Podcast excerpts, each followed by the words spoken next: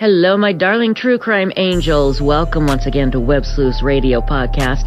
My name is Trisha Griffith. I am the very proud owner of websleuths.com. Be sure and check it out. And don't forget to find our YouTube channel on obviously YouTube. Just uh, search Web Sleuths and you'll see us there every night. We do a live show starting at 10 p.m. Eastern, Monday, excuse me, Tuesday through Sunday. I take Monday off. Today, I am very honored to have with us on Web Sleuths Radio podcast uh, a woman who has worked tirelessly, just given so much to people who need her, and that is Laura Richards. Laura Richards is a stalking expert. In fact, uh, she's an international uh, expert on domestic violence, stalking, sexual violence, and risk assessment. And uh, she is also the founder of Paladin in 2013. That's the world's first national stalking advocacy service. And Laura Richards, thank you so, so much for joining us today. I do appreciate your time, and uh, I, am looking forward to, to speaking with you. It's a pleasure, Trisha. It's a very important subject, and obviously raising awareness and helping people to understand the risks and dangers of stalking and coercive control and domestic violence is, is really important. So I'm, I'm very happy to talk with you. It is extremely important, and unfortunately, it is a worldwide problem. But let's kind of go back and give a little bit of history. Growing up, I never heard of things like serial killer Never heard of the term stalker or stalking, but it has been going on basically forever. Can can you give us kind of a, a bit of a history lesson on how it has evolved to the point where now we're actually getting laws passed and things are getting done, although a lot needs to be done. But back in the 60s, 70s, there was really no help, right? Yeah, that's very true. And, you know, those of your listeners and people who watch Web Sleuth or listen to Real Crime Profile or anything that I talk on uh, will know that there's a Netflix show called Mindhunter, uh, which is based on John Douglas's book, who, who was in the FBI and I and pioneered profiling. And I actually worked in the FBI for a period of time when I was at New Scotland Yard. And so the whole genesis of serial offending and serial killers, even those terms were coined in the FBI by FBI profilers. And what was really interesting to me was that having worked at New Scotland Yard, I started my career there in 1996 and I worked in the sexual offences section there where we identified stranger rape, murder and abduction cases and more often than not serial cases well, now most of those cases I would call predatory stalking. And mm-hmm. that terminology, stalking, is something that's still relatively new, I think. Um, not just here in the US, but in the UK, all across the world. And I've spent a lot of time following a very high profile murder in the UK in 2005, trying to help people understand what stalking is, why it's so dangerous, and to use that word because if we don't identify, if we don't call it what it is and see it as a pattern, then behavior can escalate and it, it's a very dangerous behavior and it's about fixation and obsession. So giving people the tools and the language and also the laws has been a very important part of my work. Well, let's talk about the definition of stalking because it gets thrown a lot, uh, thrown around a lot, and it is something that is incredibly dangerous and needs to be used properly. What would you consider uh, stalking behavior as opposed to somebody that's just trying to get someone's attention and maybe like somebody? Tell us how that evolves into stalking and what exactly a stalker, what that person is and what they do. Well, stalking is a pattern of unwanted, fixated, and obsessive behavior which is intrusive and causes fear of violence or serious alarm or distress. So just to highlight some of the key words in, in the definition, it's a pattern. So that's the first thing that in the, in the definition that I define stalking within for my charity Paladin, the National Stalking Advocacy Service. You know, people need to understand it's not a one-off incident. So there's a pattern, it's unwanted behaviour, and that's another really important part, the fact that it's unwanted, that, it's fixated, Mm-hmm. And infigo, fixation, the, the Latin word in, infigo, to be bound fast, to have an intense preoccupation uh, with another person is a very unhealthy thing. So, and that's where we see the obsessive types of behavior that are intrusive as well. And it's that intrusion in someone's life, be it online or offline, that's the really insidious part to the behavior that it may be going on for a certain amount of time, but there's normally a tipping point mm-hmm. where some one thing happens and it really puts the fear of God in somebody that they know that the, the stalker means business. So that part of understanding the intrusion and that it causes a fear, and that fear of, of violence is it's implied with stalking. The very fact that somebody is hunting you and tracking you and monitoring you and watching you and paying this obsessive amount of uh, attention towards you, that's the frightening part to it. Mm-hmm. So I think that definition has been key of helping people understand because there are behaviours like harassment, of course, and harassment, we had the Harassment Act in the UK, which really came in in 1997 for a stalking offence. Mm-hmm. And the problem is that harassment is something that is lesser, and it normally is about neighbours or business partners, but let's put it in a neighbour context, falling out about where to put the trash or the boundary lines or arguing about something to do with, you know, property or something antisocial that's going on. And, and it can be distressing, but mm-hmm. it's not about one person fixating on the other. It's not about them hunting them right. and having this intense preoccupation. And, and they're the things, you know, when we think of the word stalking, think about animals hunting, mm-hmm. you know, a cat, pre- big, big cats stalking their prey. And that's what we're talking about, but it's hunting humans. And it's a very sinister behavior when it happens. Oh boy, it is. And I, and I want to talk a little bit more, kind of break it down a bit. It's not always a, a love hate relationship. It's not always they, somebody broke up with a person and they become obsessed. It could be something as simple as a person thinks that uh, that perhaps you've done something to them, and so they become obsessive, obsessive and start stalking you. Uh, unfortunately, and correct me if I'm wrong. Uh, please, Laura. We're talking with Laura Richards, uh, stalking expert and an incredible woman who has done so much volunteer work to help uh, get stalking laws passed and to help victims of stalking. We'll get into that as well here, but correct me if I'm wrong, something like you said, there is a tipping point. And until that person hits that tipping point, there's not a whole lot we can do. They can keep contacting you. They can keep uh, posting things about you on social media that are not true. They can do all kinds of things, but there has to come a point. Can you define that point or is there even a definition for the point where it becomes, okay, now they're stalking?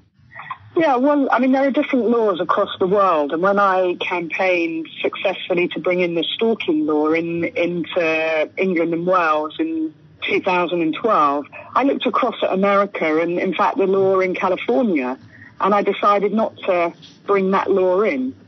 Um, and I'll come on to, to why not. The, the clear point for me is in California, the law doesn't work here, so I wasn't going to bring in poor practice into into the UK. Mm-hmm. In the UK, the law is based on it's a course of conduct, the stalking behaviour that you have to have two behaviours. Now, those two behaviours can be anything, Trisha. They can be online, they can be offline, they can be a combination of both. And normally with victims of stalking, we know they're stalked a hundred times before they call the police. Sure. So there's always going to be lots of behaviour. Um, so you're only looking for two behaviours, and the, the behaviour has an impact on the victim's day-to-day life.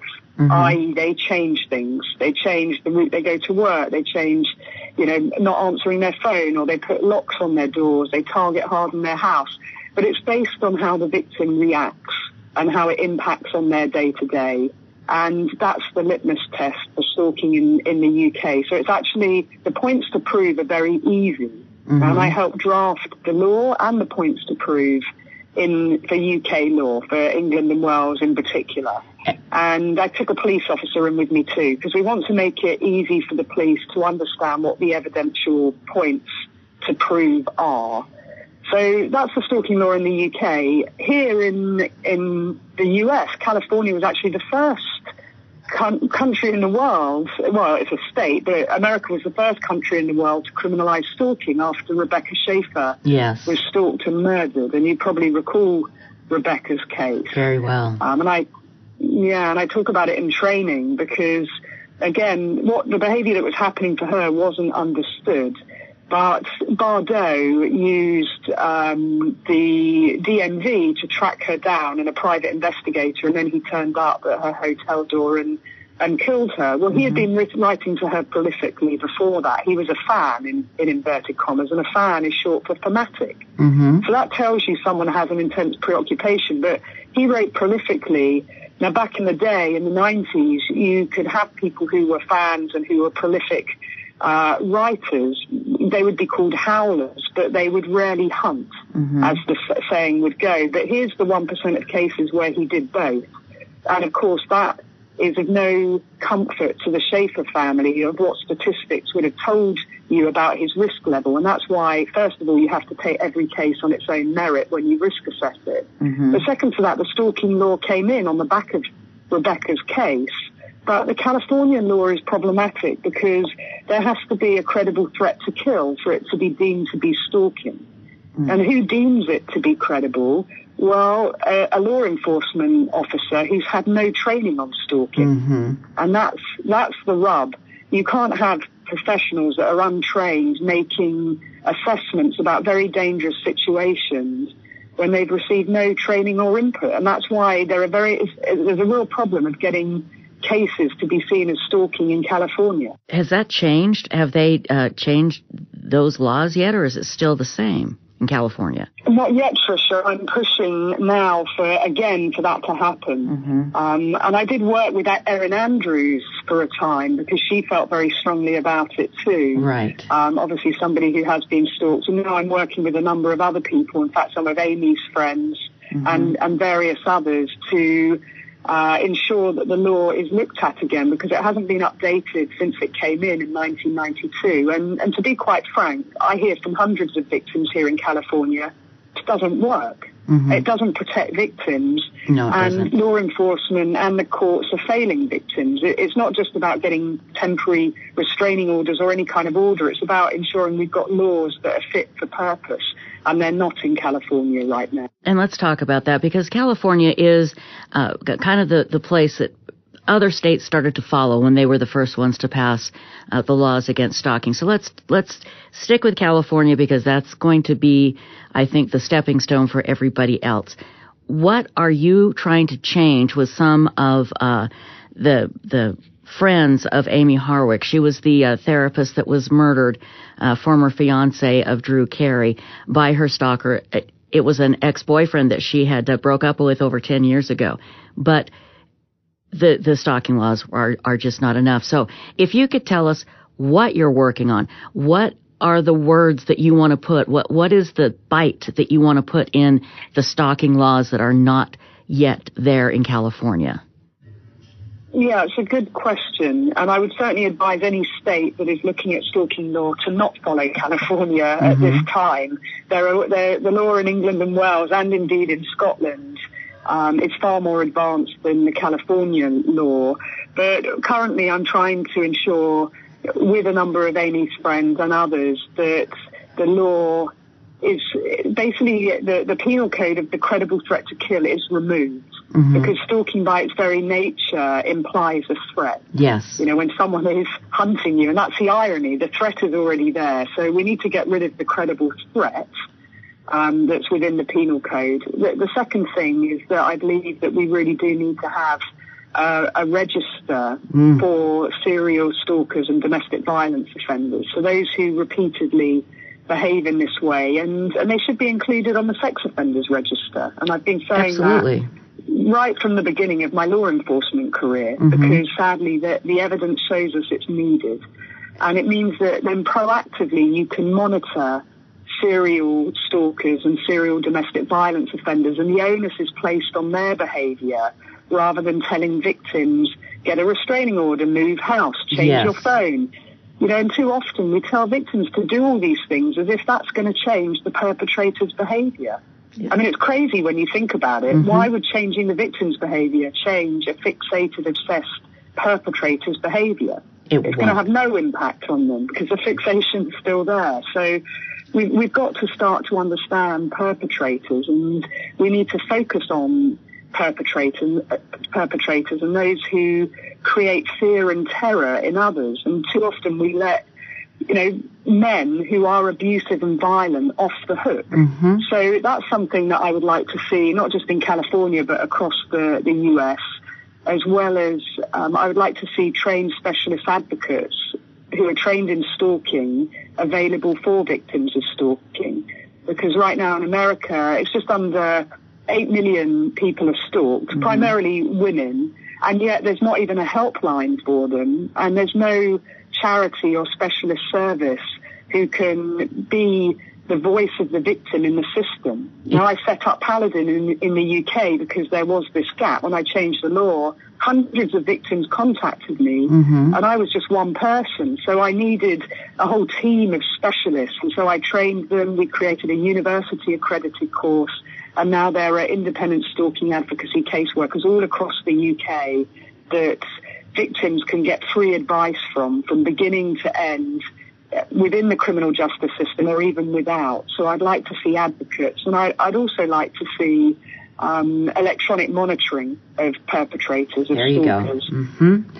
Absolutely. You know, we have great GPS now. We have great technology. So why aren't we slapping uh, you know, anklets on them, the same as we do for other offenders. And that anklet, the alarm goes off if they come anywhere near the victims. And it's about time we started closing down the perpetrator's behaviour and not the victims. Absolutely. I feel very strongly about that. Oh yeah, and you, oh boy, you are so right, uh, Laura Laura Richards. Thank you again for joining us. I want to talk about the perpetrator's behavior because a stalker they know how to skirt the system, especially like you said in California, there has to be an actual threat. I had a stalker who actually went to prison for stalking. Not me, but he made an actual threat against a police officer, and that's when action was taken. But let me briefly tell you what he did. He was able to go on a forum that is no longer available, and whenever he would post something, it would post his location. And so he would go on there and say, Hey, Trisha Griffith, uh, in Utah. I'll be seeing you soon. And that would come from Los Angeles. A couple of days later, hey, Trisha, I'll be saying hi to you. That would be in Las Vegas. A couple of days later, hey, Trisha, I'll be sure and swing by and say hi. Then he's in St. George, Utah. There was nothing I could do. And the cops told me there is nothing we can do because there's nothing threatening about that. I said, are you kidding me? He is sitting here laughing at me, showing me he's coming up to my house. Are you nuts? And they told me get a gun. And that's what they did. Now, I, unfor- unfortunately, but lucky for me, unfortunately for somebody in Boulder, Colorado, he made the dumb mistake of saying something like, well, blood's going to run in the streets when I meet you, officer, or whoever it was he said that to. Boom. Then they arrested him. And I testified in his, uh, in his trial. But again, that's a behavior that stalkers, a lot of times they know what to do. They can walk up to the line and they can terrify the hell out of you, and there's nothing you can do. Am I right? Am I wrong? Am I getting too hysterical? What's, what do you think? Well, firstly, you're definitely not getting too hysterical. I'm so sorry that you went through that. And again, it just shows how prevalent it is, doesn't it, Trisha? Everybody. I mean, I've been stalked as well, mm-hmm. multiple times. We were talking about a colleague of ours yes. who, who's being stalked. And I know many other people, you know, hundreds of, of people who've contacted me, but also professionals who've also experienced it. So the first thing is that it's so prevalent that we need to be doing much more about it. We mm-hmm. can't just sit back and you know, p- politicians and law enforcement need to get a grip on this and start to realize how dangerous stalking is and start to take women more seriously. Now, the fact that he threatens a police officer, and I always think this is ironic. It's only ever when a police officer is threatened that something serious action is then taken. Mm-hmm. Now, why is it that is, it, is their life worth more than everybody else's? You know, and I say that to all colleagues yes. because if it's if it's threatening to them, it's threatening to normal people yes. who don't have the level of protection law enforcement have. Mm-hmm. So you were definitely not getting hysterical. He clearly presented a risk, and that's why there was a trial. And well done for you for giving evidence, because that's not an easy process either. Laura Richards, let me ask you. There's uh, two other topics. I've we're almost out of time, and I boy, I could talk to you all day. But two things. First of all, what can we do? What can we do as men and women? And let's stress, men get stalked too. And it doesn't have to be about a love relationship. It can just be some weird obsession with somebody. Men and women, what can we do to help people like you to get the stalking laws changed? What can we do?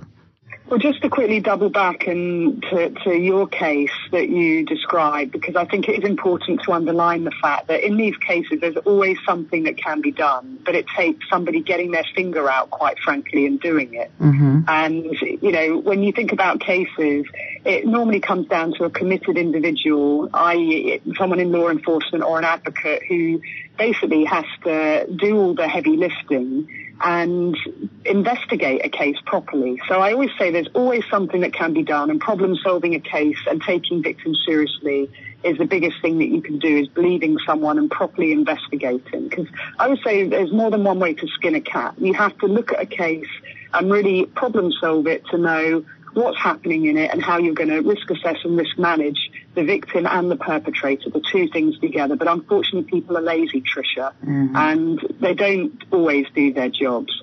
So that's a, a very important point to make because too often victims are told, well, there's nothing that we can do. Yes. And I would say to the police officers when I train them, when you say there's nothing we can do without even investigating the case, mm-hmm. yeah, there's nothing that anyone can do if you don't investigate. Of course there's not. But you've got to take that first step. So the second part to, you know, to victims, anybody who's suffering, is to ensure that they keep a diary, they get good practical advice from Paladin, for example. There's great information on the website. Make sure that they're talking to specialist stalking advocacy caseworkers, to people who know this area and are specialists in it. Mm-hmm. Because again, too often people give the wrong advice. You know, ignore it. Here, just go away oh, it's not that big a deal, you know, and, and, people are told, well, just change your phone and he'll stop contacting you. That people are giving the wrong advice in these cases. And make sure you collect the evidence. You know, if you don't collect the evidence, no one else will. So if people are, if you're being sent messages, make sure you keep them mm-hmm. and keep a diary. The time date stamp of what's happening, who saw, where it happened, and the impact that it had on you. And to use the stalking risk checklist that's on uh, the Dash Risk Checklist website and Paladin's website. Mm-hmm. There's 12 key questions that you should ask yourself if you are being stalked. And the most overriding important piece of information I can give to any of your listeners is to always trust your instinct. Yes. Always trust your gut instinct about what's going on and override whatever someone's telling you by your gut instinct because that is what will keep you safe. Mm-hmm. To the professionals, do your job. If you don't understand what stalking is, speak to someone like me who does. There's plenty of professionals, Dr. Kris Mohandie, for example, in the US, Dr. Reid Meloy. There's plenty of specialists in the US and UK who you can reach out to and make sure you take that extra step because too many women, and it is women predominantly, who are being murdered. And mm. Amy Hart, Dr. Amy Harwick, what an utterly horrible case yes. that was entirely preventable you know, if somebody had really understood the risks, and including Amy as well, you know, we need to make sure that we get the right information out there because at least four women are being murdered right now in the US every day by fixated men who are trying to control their, their ex-partners and their partners. Let, and so the domestic violence stalker is a very dangerous stalker once they fixate and they make a threat because one in two of them will act on that threat. Oh, those are that's scary t- statistics. That's for sure. Uh, let's talk about uh, Amy uh, Harwick. She was with this guy, and I just want to call him the stalker. She was with the stalker uh, for a while, but they broke up over 10 years ago. And in case you did miss it, uh, she was murdered by him. He broke into her home Valentine's weekend and uh, strangled her, threw her off uh, her balcony.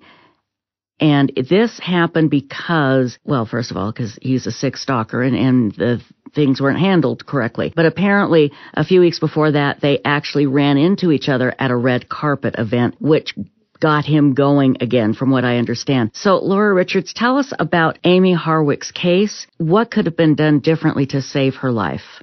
Yeah, I mean, Amy's case is just devastating. And, like I said, it's one of many. So we mustn't just see these things in isolation, that this terrible thing just happened to Amy. There was a whole pathway to violence and homicide, and it's happening with, with many other women who don't get reported on in the same way.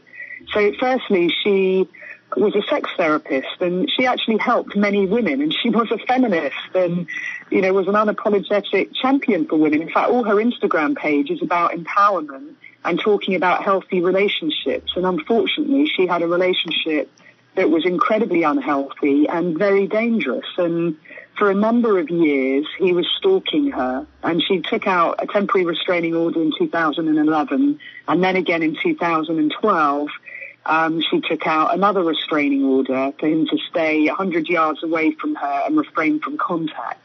But that order had expired, and what we know now is that he continued to stalk her online. She got a lot of messages and a lot of hate stuff that she thought was from him, but she also had a computer wiped. She believed he'd broken into her home address, he'd destroyed her baby pictures, and so lots of behaviours were happening and it, it really is like a drip, drip, drip. You know, it's no one thing on its own, but joining the pattern up, you know, even sometimes victims don't see the totality of the behaviour because it is like water torture. Mm-hmm. It, it's slow and it happens over time. So the fact that she sees him at a red carpet event weeks before Valentine's Day, where he's shouting at her that she's ruined his life, he clearly has a uh, a lot of resentment and is vengeful towards her. Now, he moves from wanting to just get back with her into wanting to destroy her mm-hmm. and being very angry with her. And when he makes the threat to harm her, saying that things are going to get much worse, you know, it's at that point that one in two figure is very important. One in two of domestic violence stalkers who make a threat will act on it. And she was fearful. And she was fearful in the sense that she was having to risk assess everything that she was doing. Mm-hmm. Whether she thought he would actually kill her is another matter. I mean, when victims are genuinely fearful they are going to be killed, that's when you know they're at heightened risk of it happening. Mm-hmm. So, you know, people around Amy giving advice, because normally we go to our friends, we go to our family first of all. You know, there are key messages there that I've just described you know, for Amy, she may well have thought she could handle it because mm-hmm. of what she did for a living. She was a doctor in clinical psychology and understood behavior. Sure. And I think sometimes, you know, people don't think someone would really take that next step and kill you. Mm-hmm. And I have to say, if I had a dollar for every time a family who I'd worked with whose daughter has been stalked and murdered said, if only we had met you before, Laura. Mm-hmm. If only we had realized, because we thought people get killed in the newspapers and on the news, but not, it doesn't happen to families like us. Right. So it does happen to families like us and to people like us. Mm-hmm. And unfortunately, the, these, you know, red flags, let's call them that, the high risk factors, weren't understood. And he chose Valentine's weekend for a particular reason and he'd physically assaulted her before, he'd choked her before.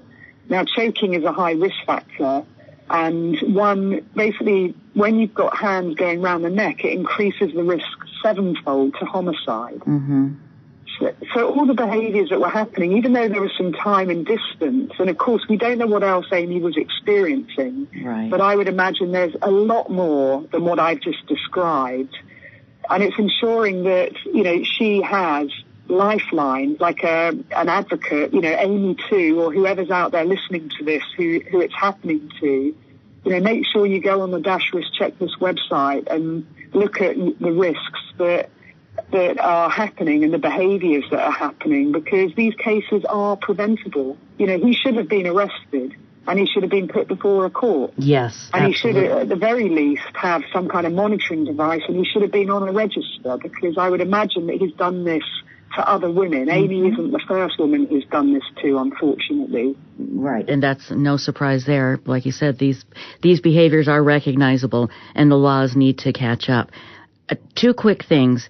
Uh, first of all, if somebody wants to volunteer and to help you or to help an organization, is there somewhere they can go to help people in need of, of anything to help with stalking or the stalking laws? What can they do?